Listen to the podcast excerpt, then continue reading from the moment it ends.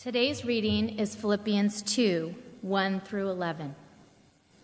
So, if there is any encouragement in Christ, any comfort from love, any participation in the Spirit, any affection and sympathy, complete my joy by being of the same mind, having the same love, being in full accord and of one mind. Do nothing from selfish ambition or conceit, but in humility count others more significant than yourselves. Let each of you look not only to his own interests, but also to the interests of others.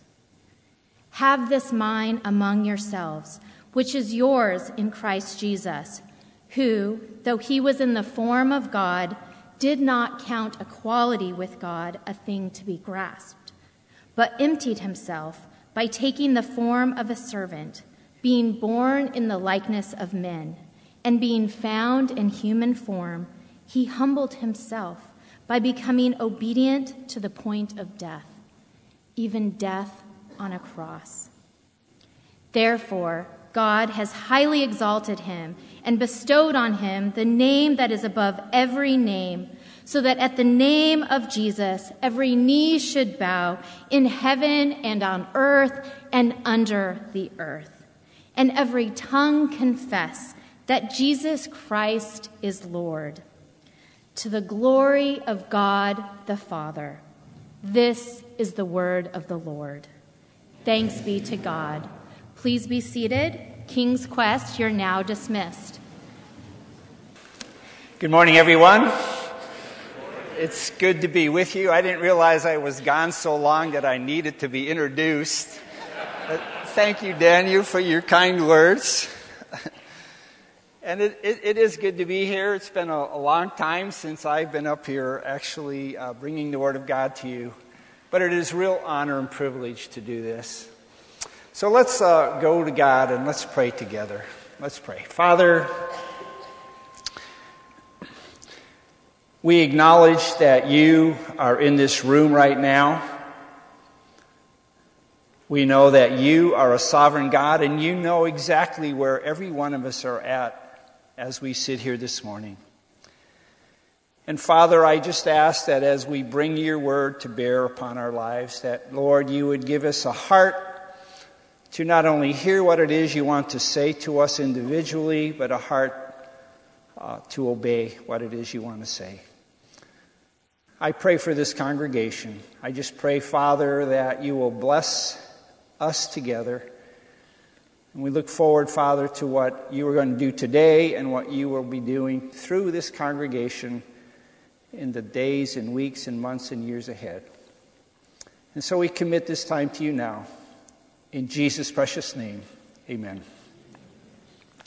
Well, as Daniel said, we are in a series in the book of Philippians. And we just had the, the, the scriptures read to us Philippians 2 1 through 11.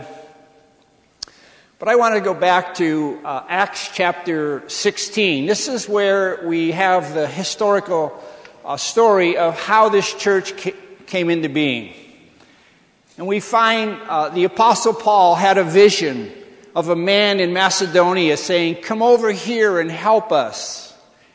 And Paul was obedient to that vision, and he went over to uh, the city of Philippi, which was the largest city in Macedonia at that time.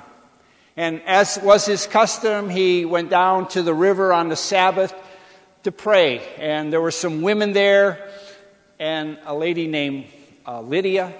And it says God opened her heart to believe, and she was baptized. And then, as Paul's normal custom, he went and got himself in trouble, and he ended up getting beaten and thrown into prison. And the story goes and tells us that at midnight, Paul and Silas were praying, singing hymns, and worshiping God. And there was a great earthquake, so that all the prison doors were open. And the jailer came out and saw that, and he was ready to kill himself.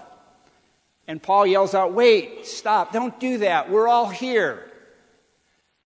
And that jailer asks this question in Acts 16, verse 30 What must I do to be saved? Isn't that an interesting question? What must I do to be saved? Now, I think if all other religions of the world, they would have been given, he would have been given a works righteousness answer. That if you want to get to heaven, you want to be saved, you got to do all these things. You got to work your way up to heaven. But Paul in Acts 16:31 gives a simple answer. Believe on the Lord Jesus Christ and thou shalt be saved and your house. And we know that the story goes on to tell us that this, this jailer believed and his family and they were baptized that very night. Now I'm sure Paul gave some background to what he was to believe in. I'm sure he told them that, about the, the love of Jesus, that he came as Israel's Messiah and the world's true king, and that he was rejected by Israel, and that he was crucified and his blood was shed on that cross, but that he rose from the dead and he's alive today. And that jailer believed. And we will see him someday in heaven. Well, turn in your Bibles with me to Philippians chapter 2, the passage that was read to us. Some of you have a Bible. I'm, I'm, one of those ones that still love to carry my Bible to church on Sunday morning. But you may have your telephone or your, your tablet. And I invite you to turn to this passage. And you know, we need to be people of this book. This book is the food for our soul. This is how we grow in our faith is by taking time to read the Bible. And I believe we need to do it on a daily basis. Faith comes by hearing and hearing by the Word of God. This is how we grow in our faith is by reading this book. Jesus said, Man shall not live by bread alone, but by every word that proceeds out of the mouth of God. Job in Job 23, 12 says, Neither have I gone back from the commandment of his lips. I have esteemed the words of his mouth more than my necessary food. Job says, I would rather read the word of God in the morning than eat my breakfast. I love Jeremiah 15, 16 says, Thy words are found and I did eat them, and thy word was unto me the joy and rejoicing of my heart. Oh, my friends, we need to be people who love this book with all of our heart and who spend time in it on a daily basis. So we read in Philippians 2, you know, Paul starts this church and he writes this letter of, to the church at Philippi. And I'm sure he wrote it as a way of encouragement for them, but he was looking for mutual encouragement.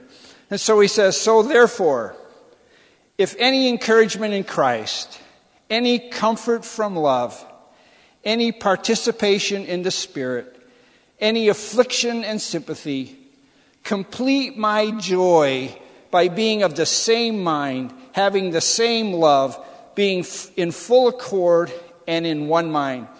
As I read those verses, I think Paul is saying we need to be unified together as a church, having the same love, having the same mind. And I think we need to hear that as a church here at Grace. You know, Pastor Lou sent out a letter this week, and you know he has arranged to have some meetings next week and the week after during the second hour. We all need to be there. He wants to come. He's been on sabbatical for five months, and he wants to come and just share his heart of, of what God has been doing in his life. But he also wants to hear from us what God has, has been speaking to us over these months.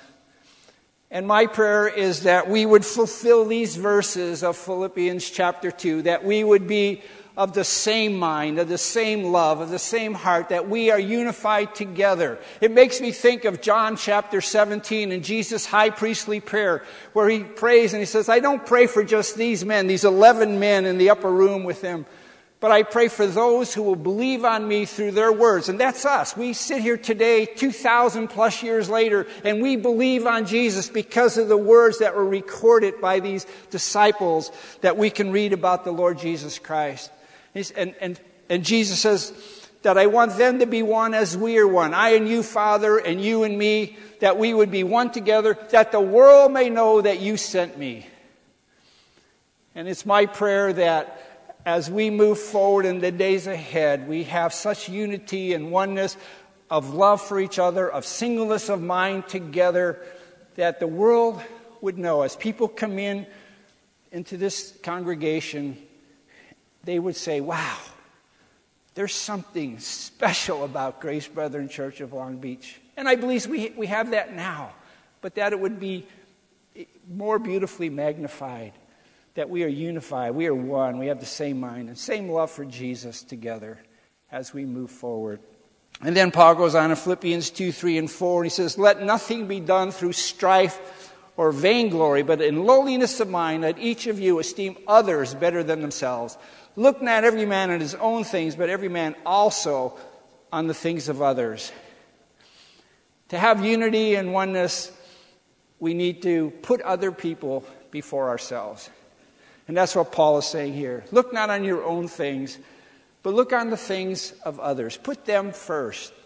I use these verses so many times in counseling, particularly premarital counseling. You get these young couples come in and they are Twitter painted and you know they're looking forward to this marriage. And I would say, do you want to really have a great marriage?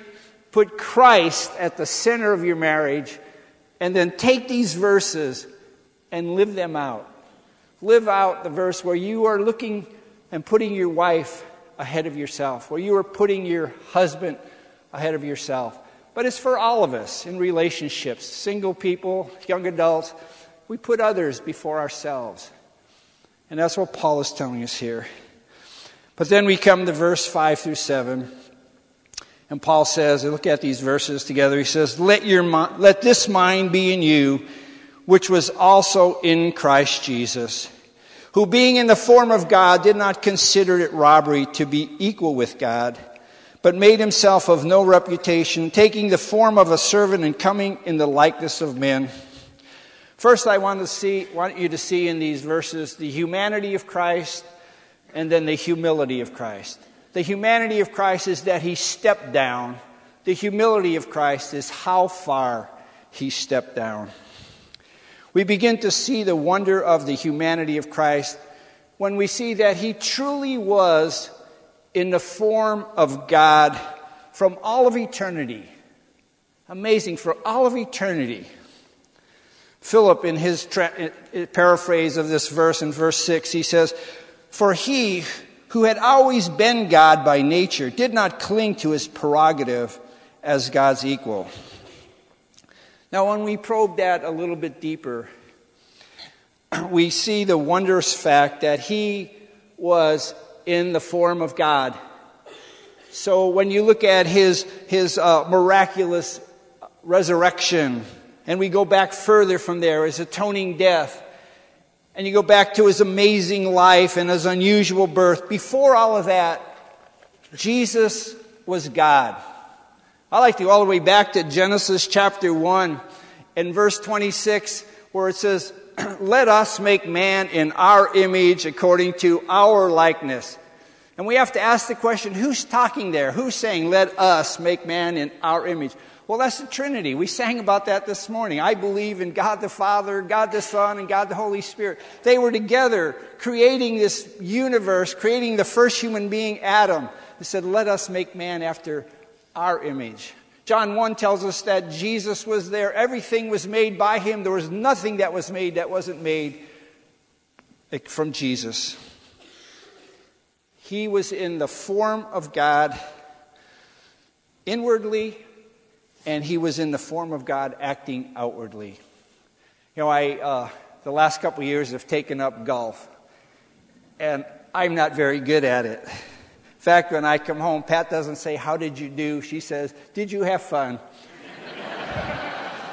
and I always play with some friends, and so I say, Yeah, I did. I had a great time. But you know, you, you watch golf on television and you see some of these professional golfers and they make these phenomenal shots. And we watch that and we say, wow, he was in good form today, wasn't he? And I think what that means is that he was playing just like he had the ability to play. He acted outwardly according to his essential self. He's in form. Our Lord Jesus Christ was in form during all of eternity past, being what he was, God's eternal Son. And get that view right, my friends.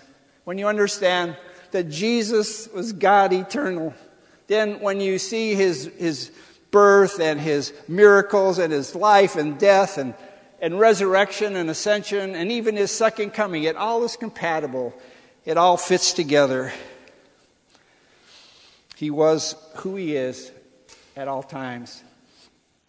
But the astonishing thing is this look at verse 7 with me. It says, He made himself of no reputation, taking the form of a servant and coming in the likeness of men. Now, the word form is there again. Notice that he was in the form of God and he is in the form of a servant. In other words, Jesus did not disguise himself when he came as a servant to earth. He again was, was being outwardly what he actually was inwardly. God's Son eternally has a servant's heart. He was in the form of God, he was in the form of a servant, and he acted out of his glorious divinity here on earth. He came to act this, out in visibility for us all to see. He is, through all eternity, a caring God. He is, through all of eternity, one who reaches out and puts his arm around us and says, How can I help you? What can I do to help you? He was in good form as a servant. And I believe he's, he's doing that today. My friends, I don't know where you're at. I don't know what you're struggling with in your life. But I want you to know that Jesus cares about you, that He puts His arm around you right now. And He says, What can I do to help you? I think this may be heresy, but I think it, that what may happen in, in heaven, that someday while we're in heaven, that Jesus may walk up to us in heaven and put His arm around us and, and say, What can I do to, to help you? You know, if you look at John chapter 13, a very familiar verse to us here at this church because we have our Maundy, Thursday service where we practice a threefold communion. And Jesus is in the upper room with his disciples, and it says in verse 3 Jesus, knowing that the Father had given all things into his hands and that he had come from the Father, he knew his glorious past with the Father. But he did something that still fitted right into his eternal and essential character. It says he rose from supper, he laid aside his garments, he girded himself with the towel, he got a basin and put some water in it, and he got down and he washed his disciples' feet. Here is Christ in his eternal walk doing exactly what his essential heart told him to do. This is our loving Lord Jesus Christ. Oh, my friends, let this get to you. This is the way God is. This is why Paul says, Let this mind be in you, which was also in Christ Jesus. Jesus has an eternal servant heart, and we need to be servant people. We need to be servant people in our homes. Husbands, how do you serve your wives? And wives, your husbands. And you teenagers, you young adults, you high schoolers, you need to be servants. You know, you're not in that home so your mom and dad can serve you and make your bed. Really? Let this mind be in you, which was in Christ. He had a servant's heart. And we ought to have the same. We ought to say, Mom and Dad, how can I help you? What can I do to serve you? We need to be that here at Grace. We need to look for ways to serve each other. I, I believe that if Jesus Christ was a, a member of this church, that he would not show up late, he would be here early. And he would look for ways to serve. He would go up to Tim Flaming and say, Tim, do you have enough greeters this morning? If not, how can I, how can I help? You know, pass out bulletins and greet people. How can I help on the worship team or the, the prayer team or the, the uh, children's ministry? We would look for ways. Jesus would do that. And I think that's what we need to be. Dear friends, when Jesus came from heaven, he was naturally fitted into his servant work. He washed his disciples' feet. He gave himself away. He cared. That was his heart from all of eternity. That's the kind of Jesus we have. And I believe it causes all of heaven to adore him and to fix on him for eternity. Worthy is the Lamb that was slain to receive all praise and honor and glory and majesty and dominion and power. This is who Jesus is, the Lamb of God. He is God Almighty and He is utterly loving. He is utterly kind. Someone wrote this Lord, I'm amazed at your heavenly Son. You gave him honor when the world begun. You sat him in glory at the mercy seat, and he got right down and washed his disciples' feet. Think of it, Lord. You gave him seas and sands, and there he is with the towel in his hands. Think of it, Lord. You gave him sands and seas, and there he is, down on his knees. That's our Savior. Now, inwardly, Jesus has never changed character and he never will. But outwardly, when Jesus was incarnate in the flesh, he became what he had never been before. There was added to his deity humanity. And that's why we read in Philippians 2 8, being found in fashion as a man, he humbled himself. He became obedient being suddenly found in fashion or in dress or in clothing of flesh and blood. He became humanity in a very strong way. He was God and yet he was man. I think that's why Paul says, Great is the mystery of godliness. God was manifested in the flesh. That's the mystery. How could that be? And yet he became human for you and for me. He was both God and man. Now the Greeks, the Greeks had all kind of gods, and they had a god of half horse and half man, which is a monstrosity. He was ugly. But this is not we ha- what we have in the Lord Jesus Christ. Oh, God's Son was so gloriously beautiful in his incarnation. You read the Gospels, and there's this normal flow of his life his normal development, his loving people. Do you want to know what God is like? You look at Jesus. You want to know what man is like or what man was intended to be like? You look at Jesus. But in becoming man, he humbled himself. He emptied himself. Now, he never lost his divine power.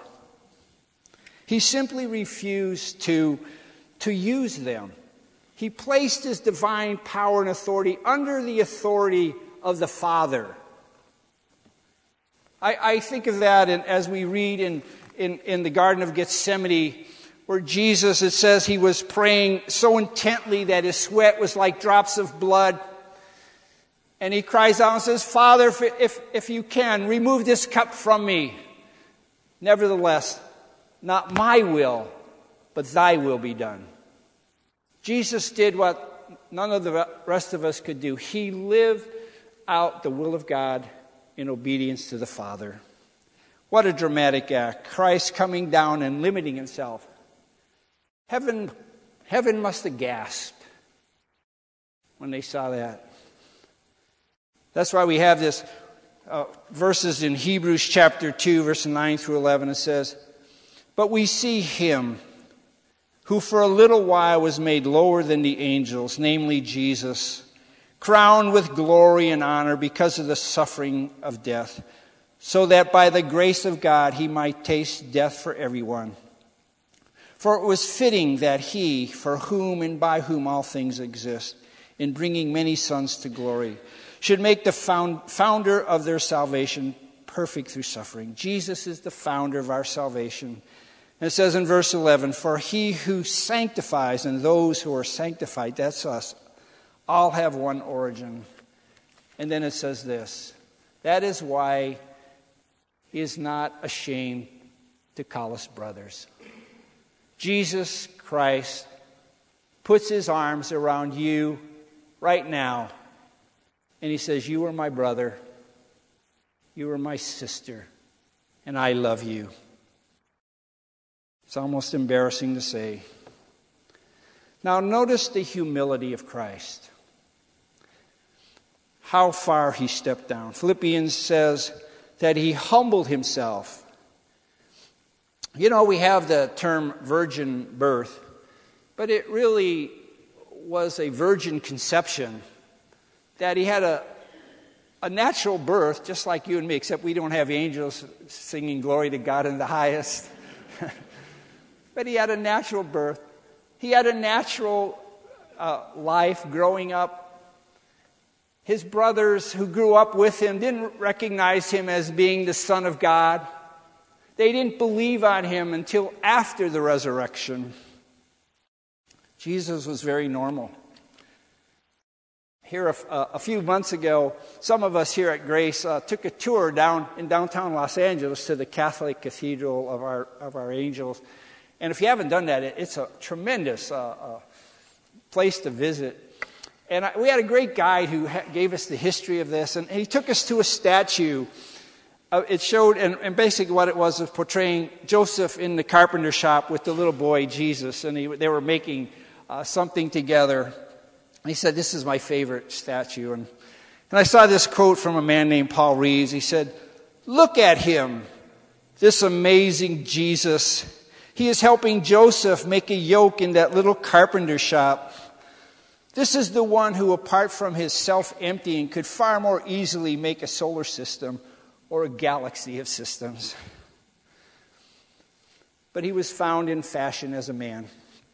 That word fashion, you know, fashions change. We used to wear suits to church and have wide lapels and narrow lapels and wide towel ties and narrow ties. And, and fashions still change, they're changing all the time. Uh, but Jesus came to take on all the changing moods and the hurts and all the things that you and I go through.